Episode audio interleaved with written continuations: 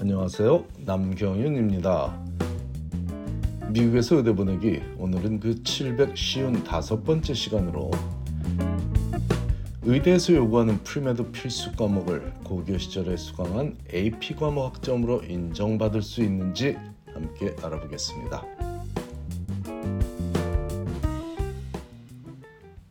기본적으로 의대가 요구하는 필수 과목은 즉 pre-med 필수 과목은 대학에서 취득한 학점으로 구성이 되어 있어야 안전하게 모든 의대에 합격할 자격을 부여받을 수 있으나 2015년에 현재 버전의 MCAT이 시행되면서 학생들의 부담을 덜어준다는 의미로 일부 의대에서는 고교 시절에 수강한 AP 과목의 학점을 인정해주기 시작했습니다. 하지만 모든 의대가 AP 학점을 인정해주고 있지 않기도 하고 경우에 따라 인정해준 의대도 있으므로 각 의대별로 정확한 AP 학점에 관련한 정책을 미리 숙지해야만 추후에 난감한 경우를 피할 수 있을 것입니다. AP 과목은 말 그대로 Advanced Placement 과목이므로 고교 시절에 이 AP 학점을 취득했다면 대학에서 특정 과목을 수강하지 않고 그 다음 레벨의 수업, 수업을 수강할 수 있도록 보장해 준다는 취지이니 고교생들이 대학에 진학하기 이전에 미리 대학 수업을 수강하여 대학 시절에 좀 더 다양한 과목을 수강하거나 졸업 학점을 남들보다 먼저 모두 취득하여 조기 졸업을 가능하게 해주는 제도이죠. 하지만 의대에서는 전통적으로 AP 과목에서 취득한 학점을 인정하지 않았는데 그 이유는 일반적으로 고교 시절 AP 과목에서 배운 수업 내용은 낮은 수준의 대학 수업과 유사하므로 premed 대학생들이 치열한 경쟁을 하며 배우고 취득한 학점과 동일하게 취급하는 것을 꺼려왔고 현실적으로 의대에 진학해서 기초가 튼튼해야만 제대로 된 의대 공부를 할 수 있다는 인식이 지배적이기 때문이었습니다.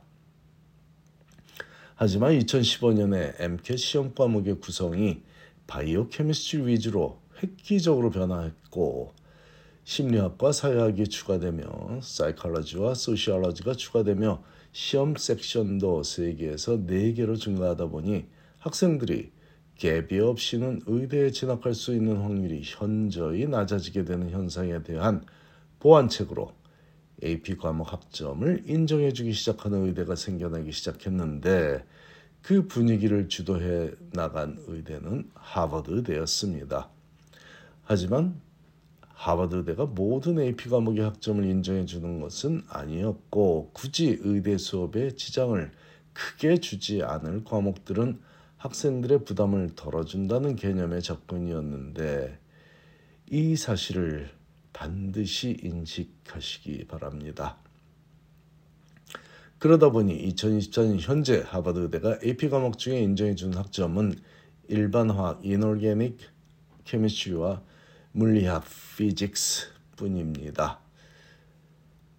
2015년 당시에는 AP 캘큘러스 학점과 AP 피직스만 인정해 주기 시작했으나 더 이상 대학에서 수강하는 수학을 필수 과목으로 취급하지 않고 추천 과목으로 변경했기 때문에 하버드 의대의 얘기입니다. 이건 의대마다 다 다른데 하버드 의대가 대학에서 수강하는 수학을 매스메릭스를 필수 과목으로 취급하지 않고 추천 과목으로 변경시켰기 때문에 AP Care 학점은 굳이 인정할 의미가 없어진 것이죠. 이런 분위기는 컬럼비아 의대의 정책에서도 볼 수 있는데 컬럼비아 의대는 AP 피직스만 인정하고 다른 어떤 AP 과목 학점도 인정하지 않고 있습니다. 역시 컬럼비아 의대도 더 이상 대학에서 수학 수학 수학 math 수업을 수강하는 것을 필수로 하지 않고 있다는 점도 주지해야겠습니다. 아, 모든 의대가 더 이상 수학을 중요시 생각하지 않는다는 의미는 아닙니다. 이 두 의대의 얘기를 제가 한 것뿐입니다. 자, 이와 달리 조지 워싱턴 의대처럼 AP 학점 중에 바이올로지 학점은 절대로 인정하지 않는다고만 하는 의대도 있는데 그 이유는 GDUP 조지 워시통 의대는 어떤 과목도 필수적으로 요구하지 않고 의대에 와서 공부하기에 중요하다고 생각하는 과목들을 모두 추천 과목 recommended subject으로 선정해 두었는데도 유독 생물 과목은 대학에서 수강해야만 한다고 강조하고 있습니다.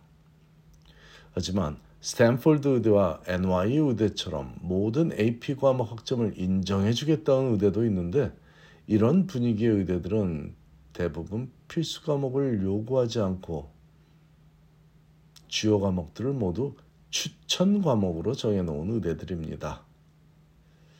유독 잔스 홉킨스 의대는 주요 과목들을 필수 과목으로 정해놓았지만 모든 AP 과목 학점들을 인정해주고 있으므로 특이한 사항이죠. 그래서 그러다 보니 주변의 대학을 조기 졸업한 학생들이 하버드 의대보다는 홉킨스 의대에 진학하는 경우가 더 많은 이유 중에 하나라고 이해하시면 되겠습니다.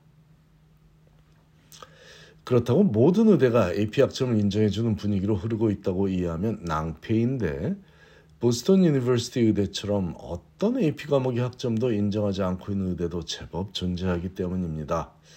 이렇듯 의대마다 정책이 다르다 보니 학생들은 혼란스러울 수 있고 대학의 premed advisor들조차도 갈피를 잡지 못하는 경우가 있는데 기준을 삼기 가장 좋은 정책을 갖고 있는 의대로 Mount Sinai 의대를 꼽을 수 있습니다.